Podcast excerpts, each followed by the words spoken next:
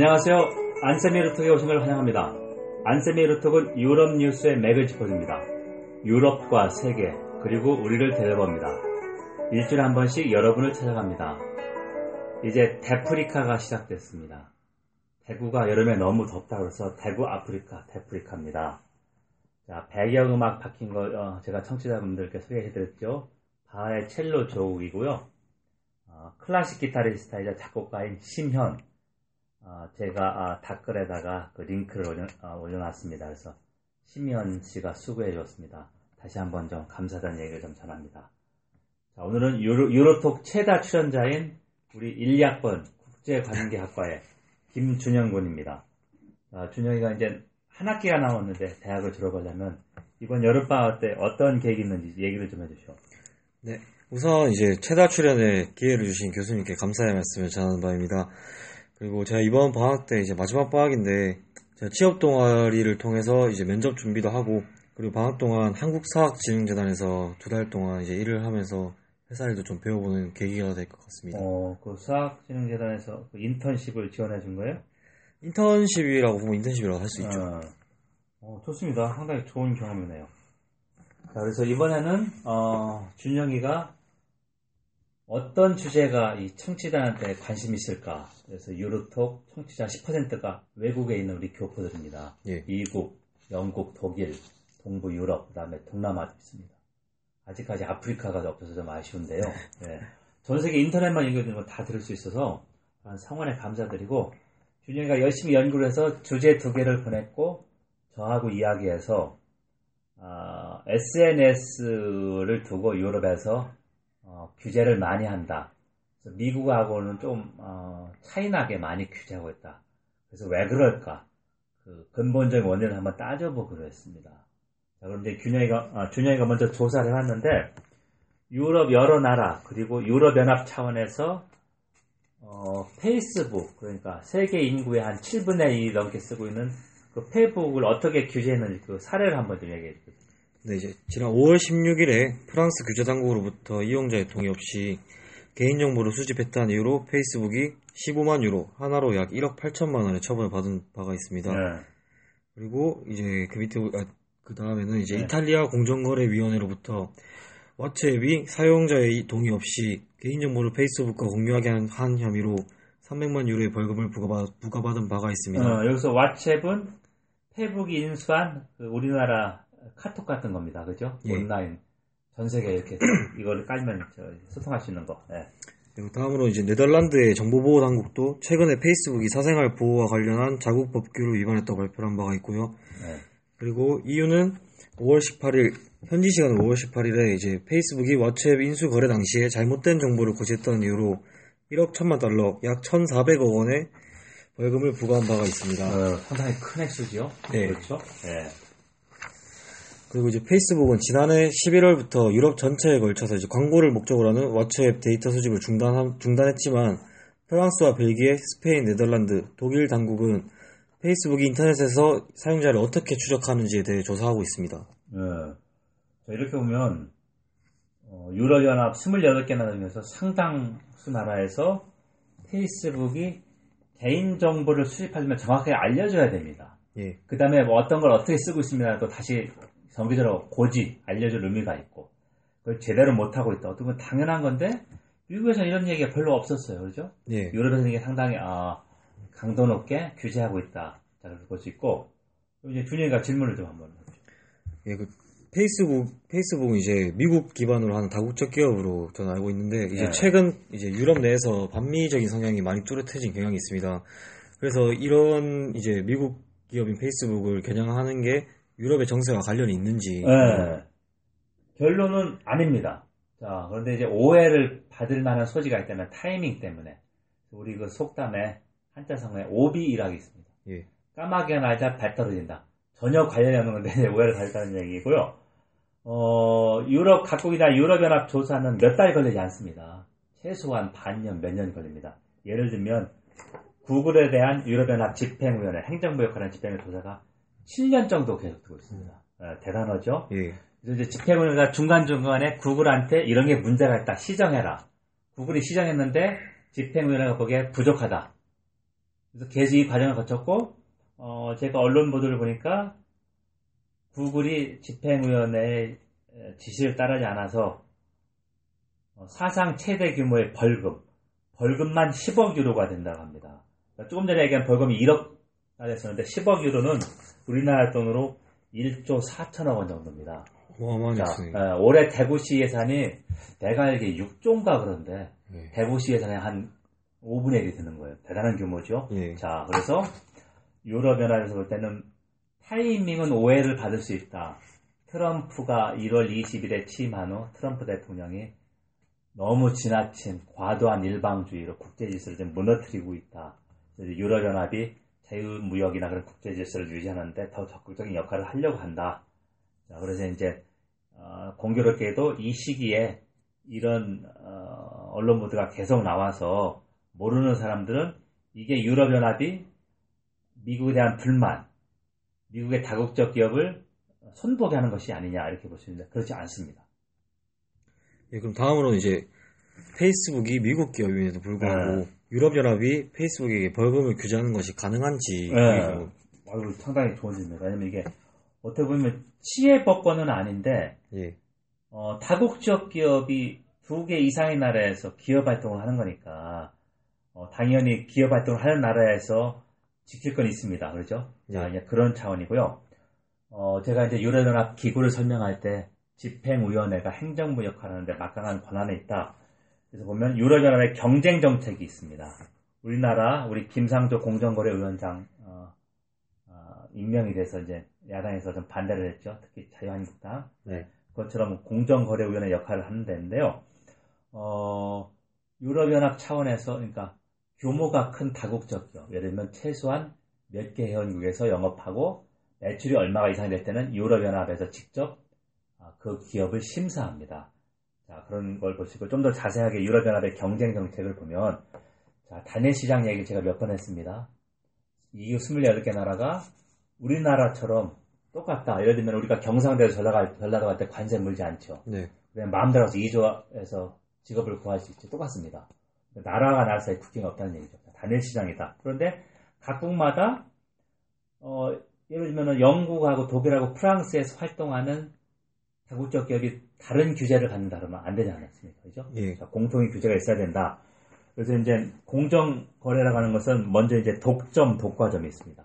독점은 한 기업이 거의 시장을 독차지하고 있는 거고, 독과점은 두세 개의 기업이 한 3분의 2 정도 시장을 어, 차지하고 있다. 그럴 경우에 보통 가격을 많이 올리죠. 독점이라면 그런 거죠.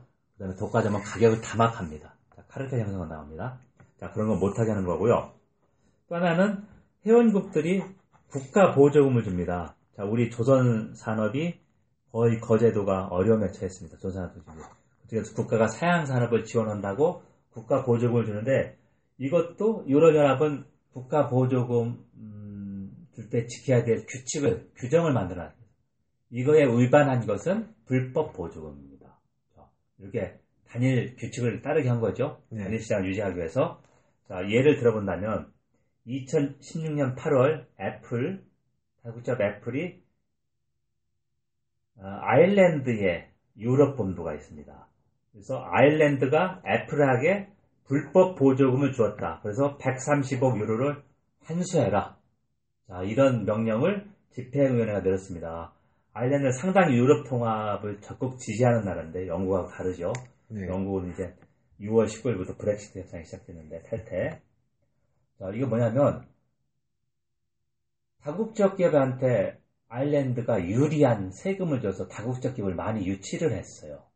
자, 이거를 집행위에서 평가해 이건 불법적으로 국가 보조금을 준 것과 똑같다. 그러니까 너무 낮은 세금으로 애플을 도와준 셈이다. 세금을 환수해라. 이게 130억 유로입니다. 자, 130억 유로면 우리나라 돈으로 한 16조 원입니다. 어, 대구시 3년 예산이에요. 막강한 규모죠? 네. 그렇죠? 이 정도는 막강한 권한이 있다. 그렇지만 이제 회원국의 모든 경쟁 정책을 유럽연합이 하는 것이 아니라 유럽연합 집행위원회의 그 경쟁 정책은 명확한 규정이 있다. 그래서 제가 한번 찾아봤는데요. 어, merger control regime이라고 합니다. 그러니까 인수합병할 경우에 사전 심사를 받을 대상을 명시를 해놨습니다. 자, 예를 들어보겠습니다. 어떤 한 기업이 여러 기업을 인수합병한다 할 때, 어, 첫 번째 조건은 연간 매출액이 최소한 25억 유로, 우리나라 돈으로 3조 한 6천억 원 정도는 돼야 되고, 이게 한국가에 몰려 있으면 안 됩니다. 음. 1억 유로 이상의 매출이 각각 최소한 3개 회원국에서 얻어야 됩니다. 자, 이게 합리적이죠? 네. 왜냐면 한 나라에서만 이렇게 얻는 거는 그 나라 게 맞고 몇 개 나라에 걸쳐 있어야 되는 거죠. 그리고 이런 회원국에서 인수합병 대상의 최소 두 개 기업의 매출액이 2,500만 유로를 넘어야 됩니다. 자, 요약하자면 여러 회원국에서 영업 중인 대형 기업이 인수합병할 경우에는 독과점 우려가 상당히 큽니다. 자, 그렇기 때문에 독과점을 사전에 예방하기 위해서 인수합병하려고 하는 기업이 이 정도 규모가 된다. 그러면 먼저 집행위원회에 신고합니다. 자, A 기업이 B, C 기업을 인수하려고 합니다. 집행위원회 경쟁정책 해당되니 이거를 심사해 주시오. 이렇게 요청합니다. 그럼 집행위원회가 정밀하게 검토한 다음에 이거 이거는 문제가 있으니 고쳐라 이렇게 지시를 내려요. 어, 그리고 이제 각또 언론에 나온 게 아침에 급습한다고 해서 morning raid입니다. RAID. 뭐냐면 주로 다국적 제약회사들이 가격 담합을 많이 합니다. 자, 그래서 우리 공정위회가 조사할 때도 우리 어, 며칠 전에 치킨집 가격 올렸을 네. 때도 현장 조사 급습하자 똑같습니다.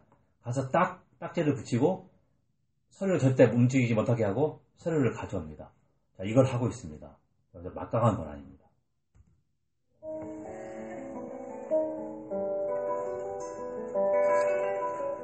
여러분 지금 안쌤의 유로톡을 청취하고 있습니다. 안쌤의 유로톡은 유럽 뉴스의 맥을 짚어줍니다. 유럽과 세계 그리고 우리를 데려옵니다. 일주일에 한 번씩 여러분을 찾아갑니다.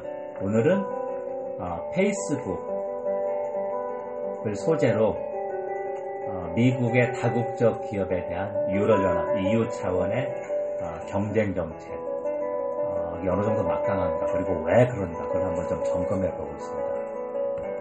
자 그러면 이제 준영이가 다음 질문을 좀 네, 이제 이제 이러한 제재를 통해서 유럽연합이 걷게 되는 벌금은 소송을 제기한 나라로 그 유럽연합의 각 국가로 가는 것인지 아니면 유럽연합 자체에게 기속되는지 네. 그것이 궁금합니다. 유럽연합에서 이렇게 심사하거나 벌금은 당연히 유럽연합 예산으로 갑니다. 자, 유럽연합 예산은 어, 설명하자면 UN 같은 국제기구와 다르게 공동정책, 단일 정책에서 오는 수익이 바로 예산으로 갑니다. 그래서 자체 예산이라고 합니다. 예산의 독립성이 있다는 거죠. 예. 유엔은 미국이 예산을 안 난다고 하면 지금 트럼프가 그 얘기도 하고 있어요.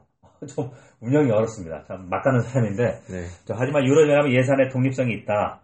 그래서 이제 예를 들면 공동통상정책에서 비회원국에서 오는 농산품, 공산품에 대해서 관세를 부과합니다. 그게 바로 EU 예산으로 갑니다.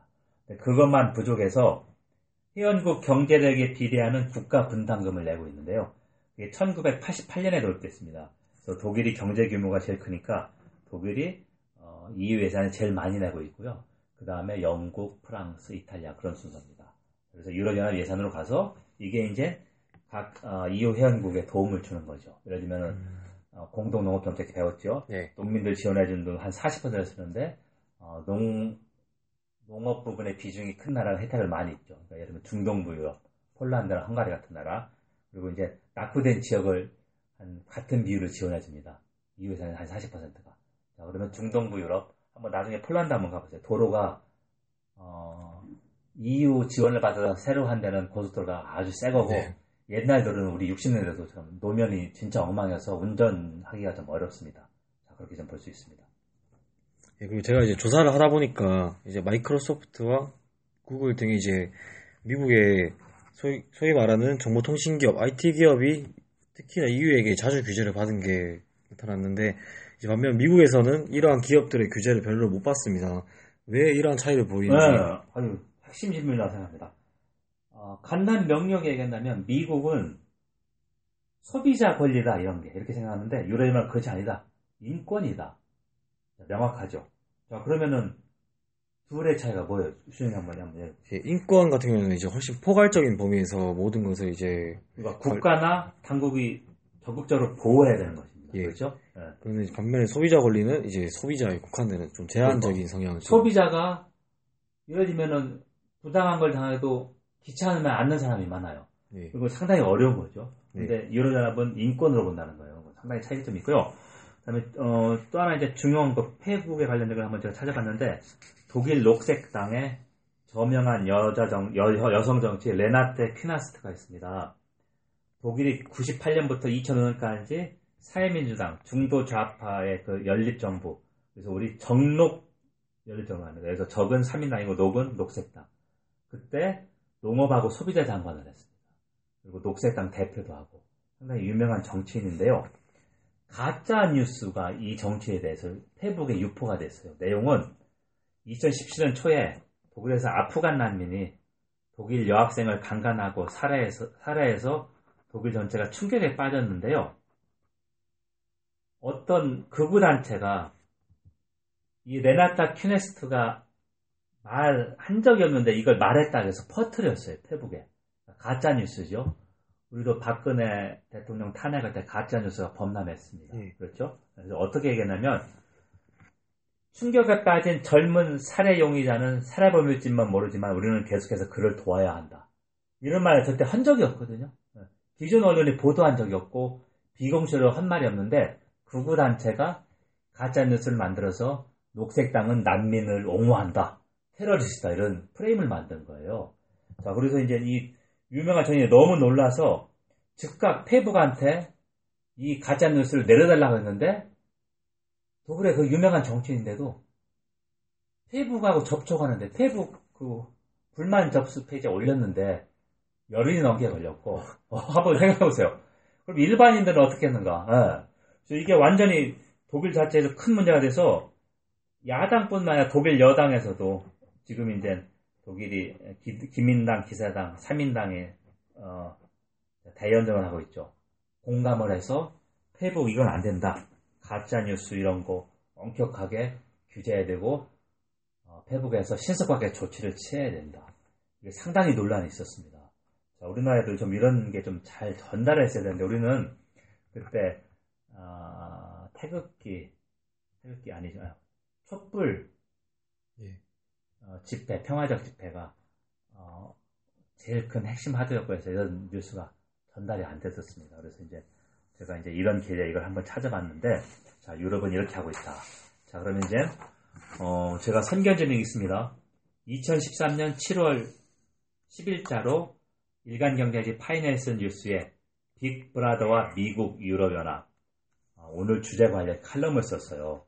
자 그러면 4년이 4년이 다 됐죠? 네. 준영이가 이거 한번 읽고 우리가 이걸 가지고 한번 얘기해 봅시다. 빅브라더와 미국 유럽연합 미국이 브뤼셀에 EU 기구와 미국 주재 EU 대사관을 도청했다는 보도가 나온 후 미국과 EU 관계가 냉랭해졌다. 양자는 빅브라더를 두고 현격한 시각차를 드러냈는데 이 폭로 이후 시각차는 더 커질 듯하다. 예. 지난해 10월 EU 의- EU의 행정부 역할을 하는 집행위원회는 구글에 질의서를 보냈다.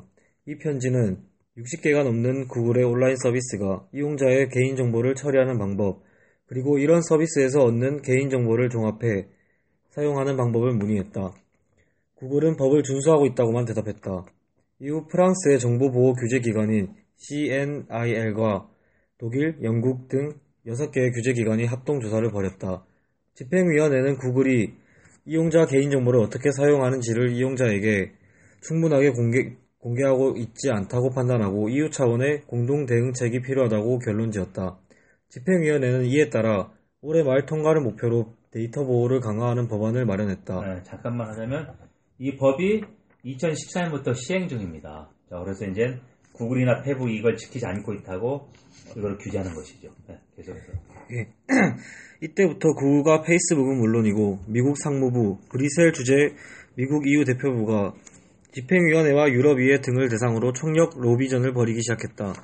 이들의 논리는 왜 미국에선 문제가 되지 않는데 유럽이 매우 까다로운 정보보호 규정을 들이대어 기업의 혁신을 저해하느냐였다. 이들은 EU의 규제가 비-EU 기업에 직접적으로 영향을 끼치는 것을 매우 못마땅하게 여겼다. 이런 빅브라더 논란은 미국과 EU의 사생활 보호에 관한 극명, 극명한 시각차를 보여준다. 미국은 사생활 보호를 소비자 보호의 시각에서 본다. 반면 EU는 사생활 보호를 인권으로서 매우 중요하게 생각한다. 소비자 보호 입장에선 이용자들이 불만을 제기하고 법적 절차를 밟아 문제를 해결하면 그만이다. 그러나 사생활 보호가 인권이라면 이는 기업 이윤과 차원이 다른 문제로 정부가 적극 나서서 보호해야 한다.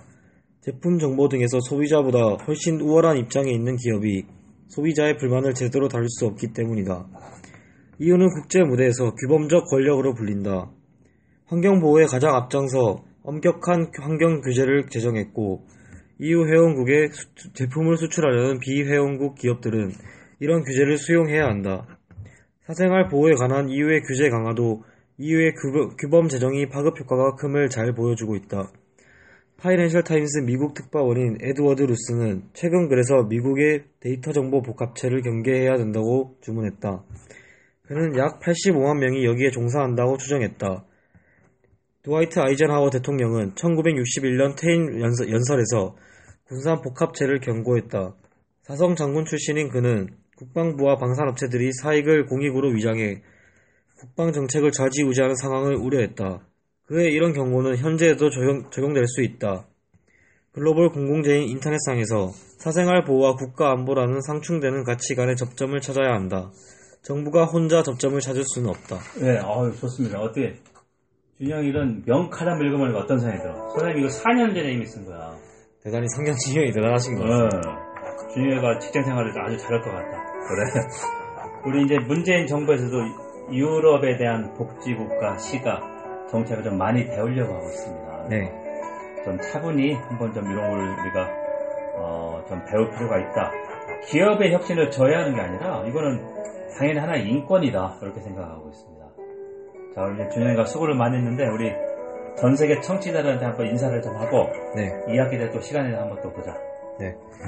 우선 그동안 유로톡을 녹음을 진행하게 되면서 저도 이제 유럽에 대한 관심도도 많이 높아졌고 지식도 많이 얻어가는 것 같아서 상당히 보람찼던 시간이었던 것 같습니다. 저도 이제 기회가 된다면 2학기 때도 뭐 취업 준비로 바쁘긴 하겠지만 어, 꼭 다시 한번 나와서 청취자 여러분들께 다시 한번 인사드리도록 하겠습니다. 감사합니다. 어, 그래서 이제 좋습니다. 이제 준영이한테 좋은 게 내가 생각할 때는 예, 자 취업 그런 거 할 때도 어, 이력서에 이 유로톡을 제작에 참여했다 그런 걸 하면 좀 상당히 어, 도움이 되지 않을까. 왜냐면은 요새는 인터넷하고 SNS가 필수잖아요. 예. 근데 어느 기업에 가든지 간에 이런 걸 한번 직접 해본 사람이 있다는 건 상당한 어, 가산점이 되실 수 있지 않을까 생각합니다. 자 오늘 수고 많았습니다. 네, 감사합니다.